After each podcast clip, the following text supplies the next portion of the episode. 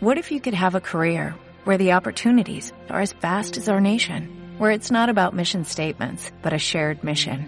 At U.S. Customs and Border Protection, we go beyond to protect more than borders, from ship to shore, air to ground, cities to local communities. CBP agents and officers are keeping people safe. Join U.S. Customs and Border Protection and go beyond for something far greater than yourself. Learn more at cbp.gov/careers.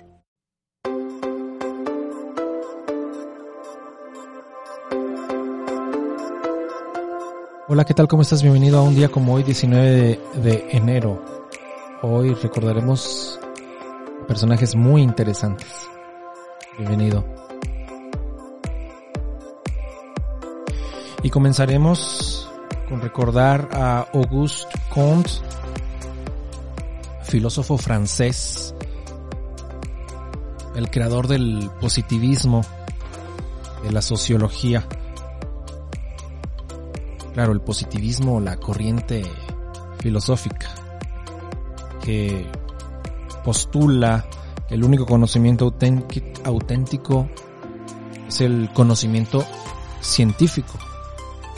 Que tal conocimiento solo puede surgir del método científico. Auguste Comte nace el 19 de enero de 1798. Hay un movimiento,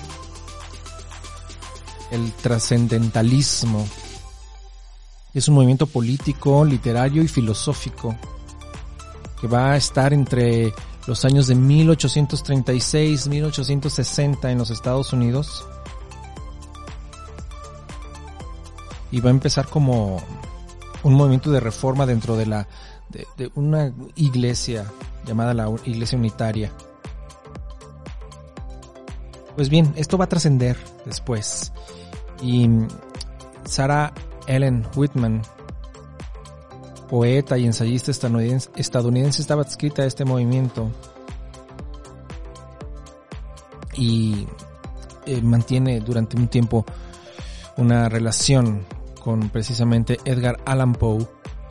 Pues bien, Sarah Helen Whitman nace un 19 de enero de 1803.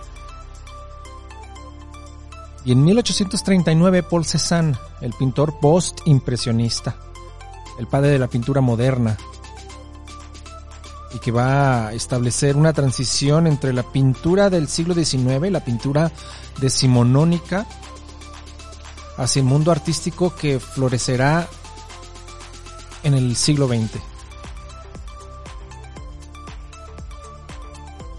En 1915, ahora recordemos, es publicada El Golem, no en un día como hoy, pero esta novela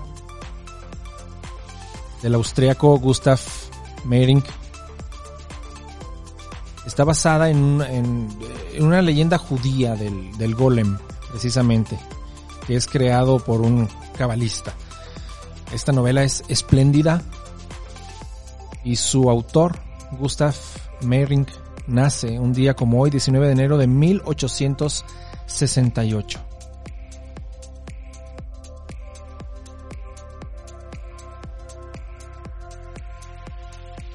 Y recordemos también hoy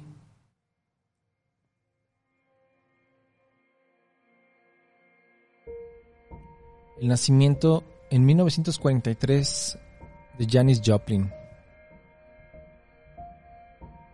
una figura influyente en la escena del rock.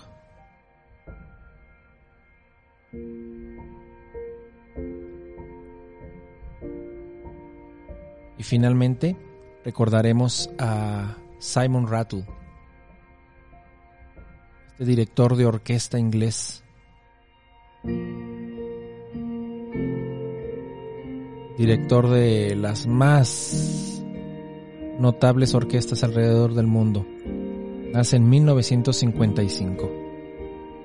Y es así como llegamos al final de un episodio más.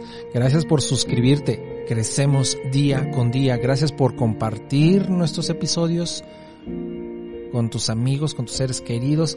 Gracias por regalarnos tus corazoncitos, tus comentarios en Evox. Te invito a que nos contactemos mañana. Que estés de lo mejor.